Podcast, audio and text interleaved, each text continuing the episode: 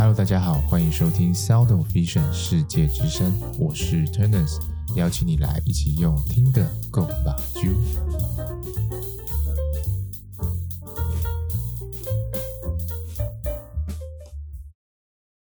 Hello，大家好，欢迎来到世界之声，今天又是我们的国考之路系列。那我们今天要分享的呢，就是视光学的攻略秘籍。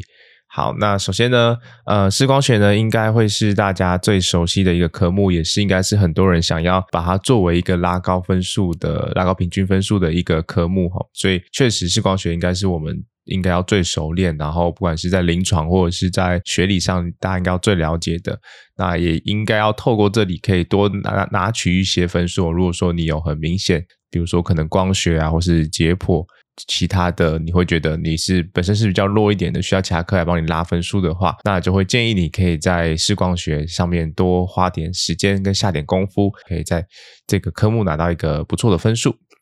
好，那一样呢，我们先来分享一下重点考纲的部分哈。那嗯，就是一样，大家可以去上这个考选部公告的考纲哈，就是各个科它都有公告这个相关的考纲。嗯，因为视光学其实大家平常比如说实验啊，或是临床上都有在使用，所以你去念这个科目的时候，其其实不会花你太多的心思。相对其他科，我自己觉得视光学是念起来比较轻松，而且是比较有架构的哈。那我们针对考试的部分呢，大概有三个主要的考试的重点。第一个就是眼睛的初步检查，就是说我的眼睛初步检查，你要去了解它检查的目的以及它的检查的方式跟记录为何哈。然后第二个就是屈光的状态跟屈光的检查。那屈光状态就是你要去认识到这个啊、所谓近视、远视、散光啊，以及我们常讲的他觉视跟自觉视验光的详细步骤跟这些检查步骤的原理。好，那第三个呢，就是你的调节跟聚合能力的应用哈，就是包括它的相关的检查以及一些啊。比如说调节需求啊，或是聚散需求的计算等等的哈，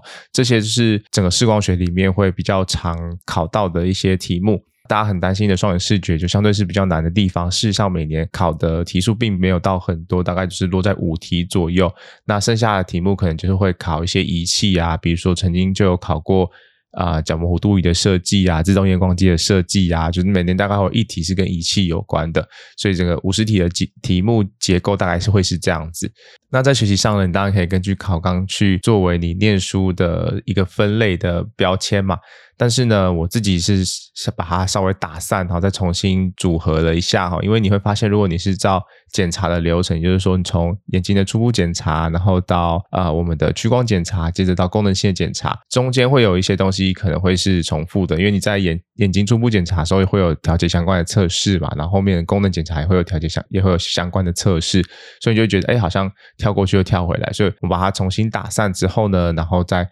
大概分成了。一二三，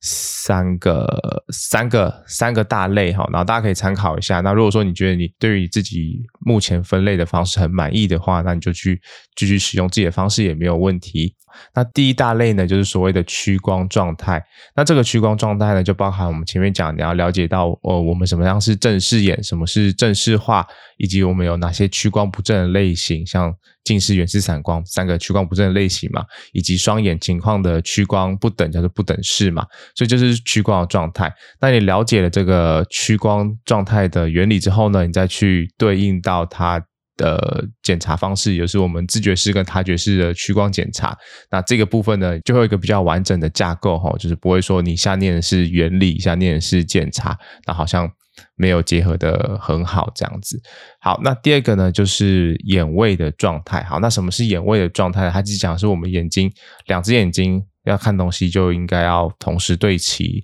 对齐我要看的物体嘛。那这个地方在我们评估当中是很重要的嘛？那我们可以分两个层面，第一个就是斜位，然后第二个就是斜视。那斜位呢，你也可以再把它去细分成分离性的眼位，有时候我们平常在常常在做的 cover test 遮盖检查会去检查到的。然后第二个就是关联性眼位，也就是常提到的故事偏差的部分。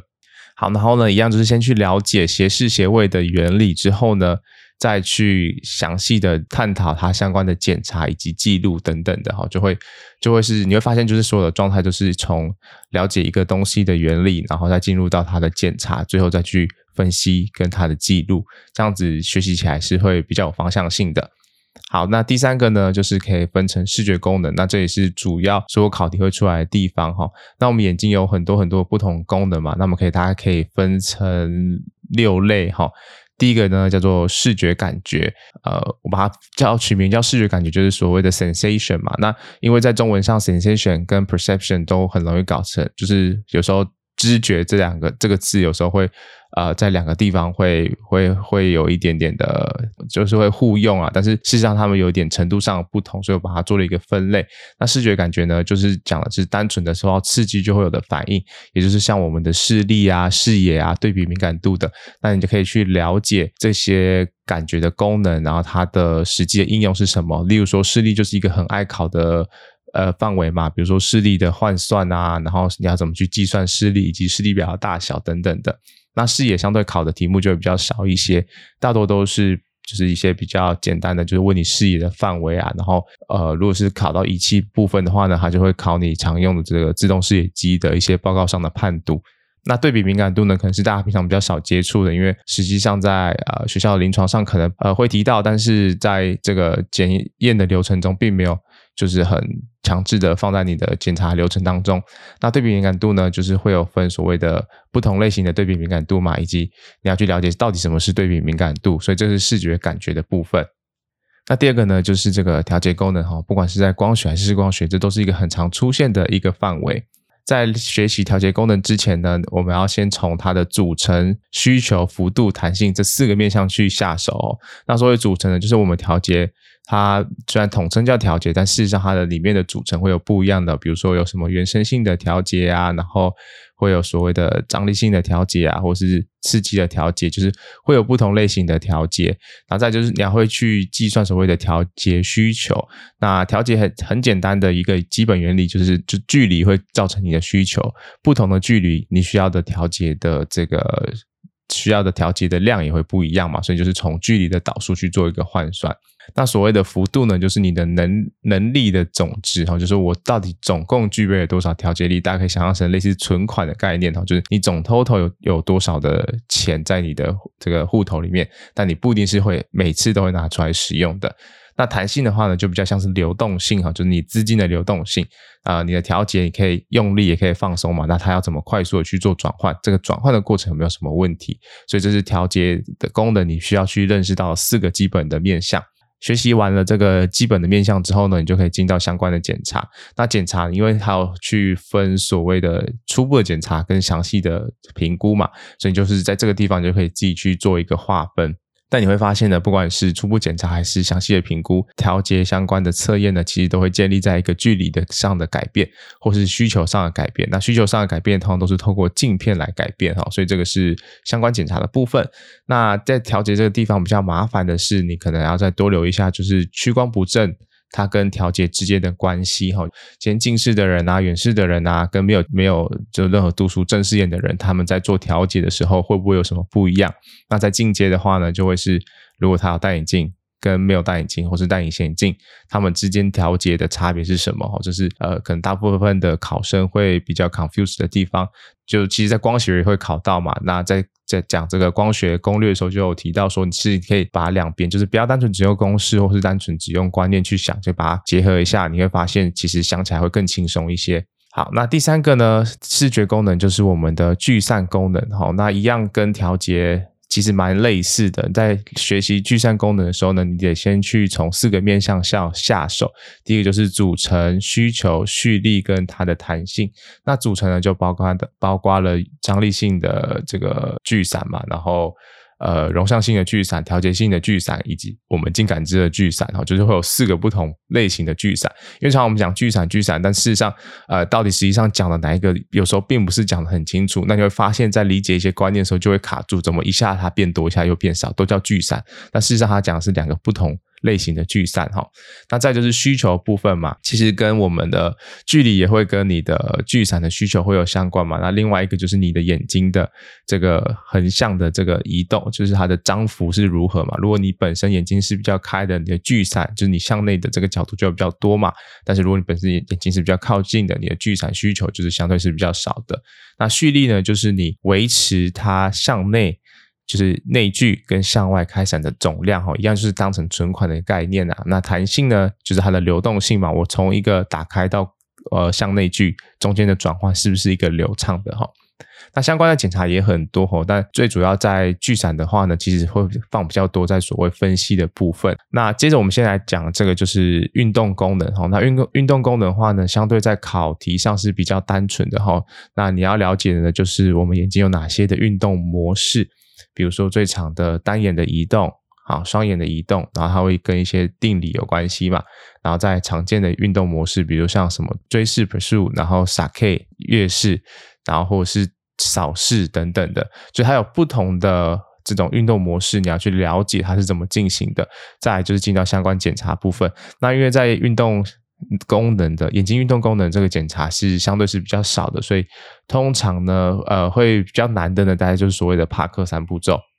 哦，就是它是跟一个神经性相关的一个检查嘛，然后是大家最容易去搞混的一个一个检查的，因为它相对来讲在检查上是比较复杂的哈，所以这个地方可以多花点时间去了解。好，第四、第五个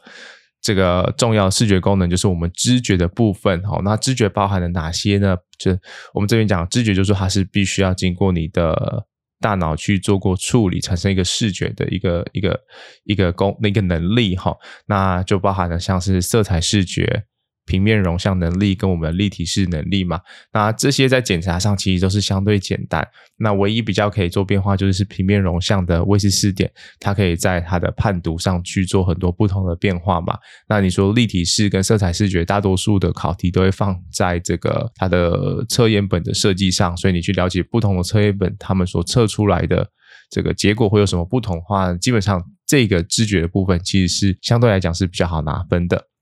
那最后一个就是大家比较头痛的所谓双眼视觉分析，那它很常会结合这个聚散功能的一些观念一起考嘛。那双眼视觉分析的话呢，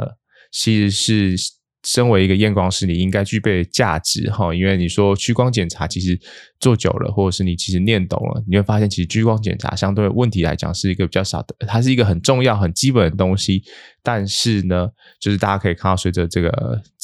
科技的进进步嘛，然后你这个呃设备越来越先进了，这个屈光的部分其实机器是越做越准嘛。但是呢，双眼视觉分析呢，才是以身为一个验光师，你应该要去具备的一个能力。你要怎么去评估这个人的视觉功能如何，就是靠这个双眼视觉分析。但是就考试而言呢，双眼视觉分析确实是一个比较难啊。呃比较难去做考题的一个范围，而且它的难度确实会比较深，因为很多都是 case by case 的一种案例的讨论嘛，所以在考试里面其实不太会出现到太难的双眼视觉题目，就是相较于大家可能在学校里头考的期中、期末考，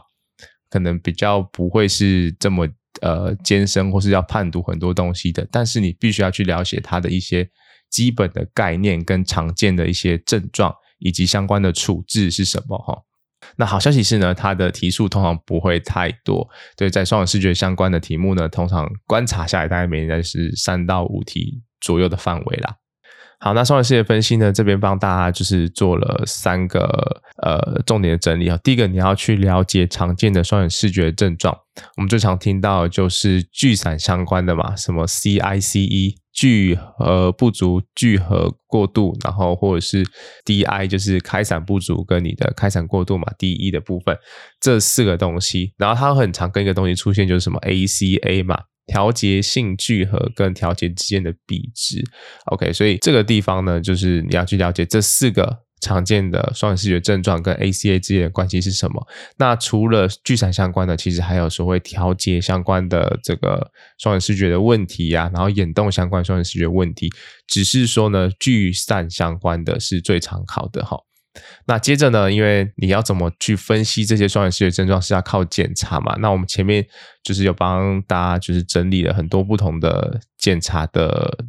呃，比如说眼初检啊，然后还有你的这个功能性评估啊，这里头都是包括很多的调节或是聚散相关的检查。你要去做的事情是这些检查去把它做一个分类。什么叫做分类呢？你要去分类说，